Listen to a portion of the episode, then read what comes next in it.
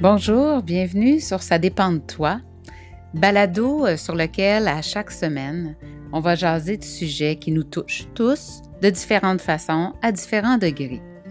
C'est une belle occasion de cheminer ensemble à travers les capsules, les entrevues, les exercices que je vous proposerai. C'est une belle opportunité aussi de retrouver sa pleine puissance et de reprendre les rênes de sa vie. Je suis Sonia Tremblay, coach professionnel de transformation, thérapeute et pédagogue. Bienvenue ici avec moi.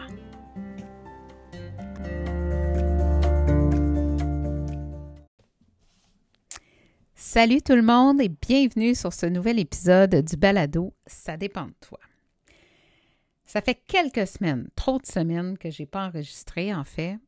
J'aime beaucoup m'adresser à vous, j'aime beaucoup échanger, partager, déposer ici mais que ce soit mes états d'âme, d'esprit ou juste mes découvertes.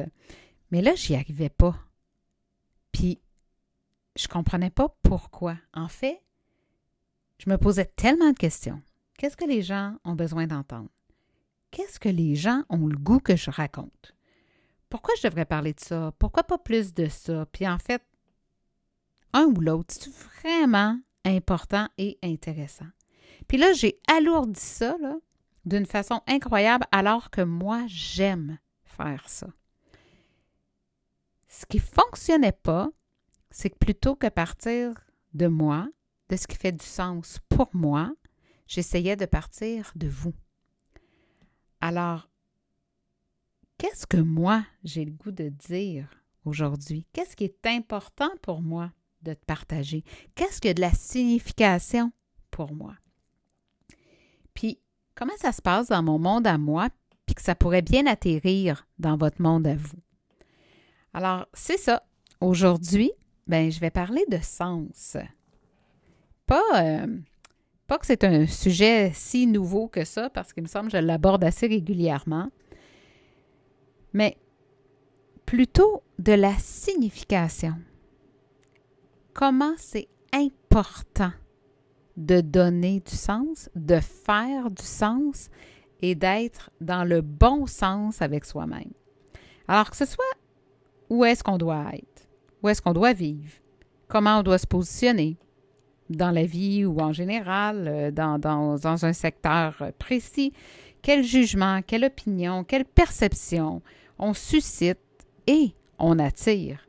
Il y a ça aussi. Alors, le sens, c'est ce qui résonne, ce qui résonne pour soi, pour moi, pour nous. Puis combien de fois on s'envoie des expressions comme Ben voyons, ça n'a pas de bon sens. C'est le monde à l'envers. Ça n'a pas d'allure. Veux-tu bien me dire à quoi il a pensé? Voir si ça a du sens. Mais pour la personne qui fait, qui dit, qui agit, dans un sens qui peut être différent d'une autre, elle est dans le bon sens. C'est à partir de sa logique, de sa signification à elle, à lui. Récemment, il y a un de mes proches qui me parle d'une situation puis il dit Bon, évidemment, je dois avoir mal compris. Ça doit être à cause du, mot à la mode, là, euh, que ces temps-ci, euh, les perceptions. Puis là, je me suis, j'ai écouté ça, puis là, j'ai dit, ah, les mots à la mode. C'est intéressant. Le mot à la mode, perception. Qu'est-ce qui fait qu'on parle plus de perception? Je me suis posé la question. C'est pas parce que cette personne-là n'a euh, pas de vocabulaire ou n'est euh, pas évoluée ou pas du tout. Au contraire, c'est quelqu'un qui est pleinement, euh, pleinement éveillé, qui est en plein développement. Mais moi, ça m'a fait vraiment réfléchir. Puis je me suis demandé, ouais, les perceptions, c'est vrai qu'on en entend de plus en plus parler. Peut-être à cause du contexte, parce qu'en ce moment, évidemment, il y a toutes sortes d'opinions, de prises de position, de... Oui, si on n'essaie pas de se mettre à la place de l'autre, ça va être l'anarchie. Alors, en fait, je pense que plus on accorde de crédit à ce que les autres pensent, vivent et ressentent, plus on est dans la recherche de sens, de ce qui les amène à faire, à dire, à penser comme ils le font, plus on considère l'autre, donc ses perceptions. Euh, si euh, j'aborde ça d'un point de vue très, euh, très didactique, je je vais le dire comme ça, la définition de la perception, c'est une opération psychologique complexe par laquelle l'esprit, en organisant les données sensorielles, se forme une représentation des objets extérieurs et prend connaissance du réel.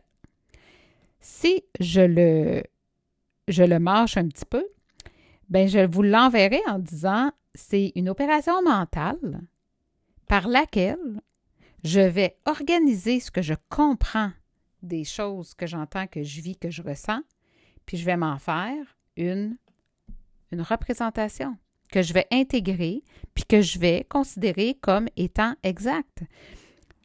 Plus sommairement encore, on va parler d'une prise de conscience plus ou moins précise de quelque chose. Pourquoi plus ou moins précise? Bien, il y a autant de perceptions que de points de vue, que d'angles.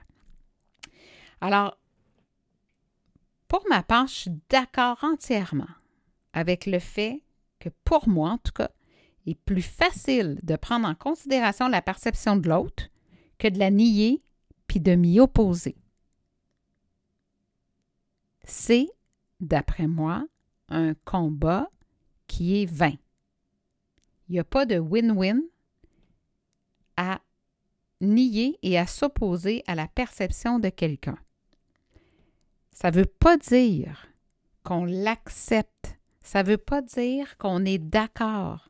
Ça veut tout simplement dire que, au-delà d'entendre le sens que les autres donnent aux événements, il y a toutes les valeurs, l'expérience et le vécu qui vient teinter, d'un côté comme de l'autre, la perception de la perception de l'autre. Ah, là vous allez me dire, bien Sonia, comment on sort de ça? Pour moi, un des éléments importants pour moi, c'est d'identifier les valeurs qui sont non négociables. On a des valeurs qui sont profondément ancrées, qui nous ont été ou bien transmises, encore une fois par l'éducation, qui peuvent être innées. On arrive avec ces valeurs-là qui arrivent. Alors là, euh, on ne se lancera pas dans, une grande analyse euh, de la mémoire cellulaire, mais on pourrait. Euh, et puis, d'identifier qu'est-ce qui, à nos yeux, selon nos critères ou selon les critères d'une société, est considéré comme vrai, beau et bien. Ce que l'on veut avoir comme phare dans notre vie et qui va orienter, diriger, encadrer nos décisions, nos, euh, prises de position, puis comment on va aborder les choses. Puis il faut aussi faire attention, malgré que ce n'est pas un grand danger, mais il y a certains, certains éléments qu'on va voir comme nos valeurs qui sont en fait des contre-valeurs, c'est-à-dire des choses parce qu'on évite absolument quelque chose, on croit qu'on a cet élément-là comme valeur, mais pas nécessairement. Si on prend, euh, par exemple, la liberté, bien, la pleine valeur de liberté, c'est d'avoir aucun, aucun, aucune attache, aucun bien, euh, rien qui nous empêche de partir à l'instant présent où on veut et faire ce qu'on veut. La contre-valeur, par contre, de la routine, de la quotidienneté, euh, de la, des habitudes, peuvent nous amener à penser qu'on a la valeur de liberté comme valeur entière. Mais en fait, c'est qu'on ne veut pas de routine. Alors, c'est possible que notre valeur à ce moment-là, ce soit davantage l'autonomie. L'autonomie, la responsabilité, euh, la découverte, le voyage, ça, ça se peut sans que ce soit nécessairement la liberté qui prime. Pour avoir plus d'informations sur ce sujet-là, il y a un excellent livre de Isabelle Nazar-Aga qui s'appelle euh, Je suis comme je suis et ça nous permet de bien identifier ces éléments-là. Alors, si je reviens à mes moutons, parce que j'ai de la facilité à m'éparpiller, puis ça, c'est pas une perception, Euh, nos perceptions sont étroitement reliées à un ensemble de facteurs. Et le sens que je vais donner à mes actions, ben, ça a des bonnes chances de répondre à mes standards, à mes idéologies. Mais peut-être pas à celui de mon voisin, de mon ami ou de mon frère. Ça se peut que ça ne réponde pas à leur, à leur valeur ou à leur perception de ce qui est bien pour eux. Mais si ça arrive, je me retrouve dans un, un imbroglio comme ça, dans un cul-de-sac où on ne s'entend pas, mais c'est quoi mes options? Moi, personnellement, quand je me sens bousculée comme ça par le commentaire de l'autre qui me désapprouve ou que je réagis devant un comportement de quelqu'un, je me demande qu'est-ce qui m'appartient là-dedans? Qu'est-ce qui vient me chercher dans cette situation-là autant? Parce que c'est évident que ça n'appartient pas à l'autre. L'autre a le droit, dans la mesure où il n'empiète pas sur mes droits à moi, a le droit de vivre, de penser et de faire ce qu'il croit être la bonne chose à partir de ses perceptions. Donc, c'est quoi chez moi qui est bousculé?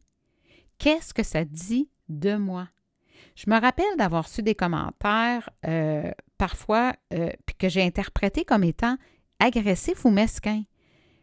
Puis une fois que j'éclaircissais ça avec la personne, je réalisais que les commentaires avaient été modifiés par mes blessures puis mes perceptions.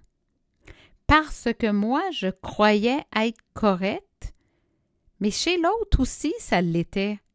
Puis c'est pas parce qu'on est prompt qu'on est bête, puis c'est pas parce que on pense pas comme l'autre et puis on amène une objection qu'on est nécessairement euh, contre cette personne-là, contre nous. Alors, ce que j'ai réalisé, en fait, c'est que les commentaires qui me semblaient désobligeants, en fait, ils faisaient écho à ce que moi, je portais, puis probablement que mes commentaires ont fait écho ou non à ce que l'autre portait. Et parce qu'à la base, on parle toujours de soi, et tout le monde ne parle que de soi et de rien d'autre, bien, ça fait que si on l'oublie, on va se sentir constamment jugé. On va avoir l'impression d'être interprété et même critiqué. Quand je te dis, par exemple, que je te préfère les cheveux bruns plutôt que blonds, c'est de moi que je parle. Quand je trouve que tu cuisines mal, puis que je te le dis, c'est de moi que je parle, de mes goûts. Mais je te parle en même temps de mon manque de respect. C'est pas très, très gentil. c'est pas quelque chose que j'ai déjà dit, remarque, mais bon.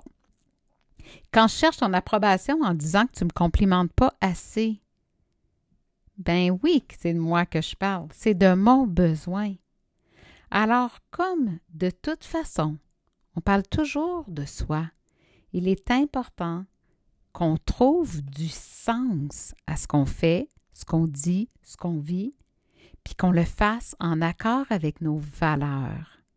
Et pour faciliter l'identification de tes valeurs, je vais mettre sur mon site web un exercice créé par Catherine, une collègue coach à moi, euh, qui, va, qui a créé cet outil-là et qui est super. Alors, ça va te donner un coup de pouce, puis ça va donner un coup de pouce aussi à tous ceux qui n'ont pas les mêmes perceptions que toi. Alors, sur ce, je, te souhaite un excellent printemps et profite-en.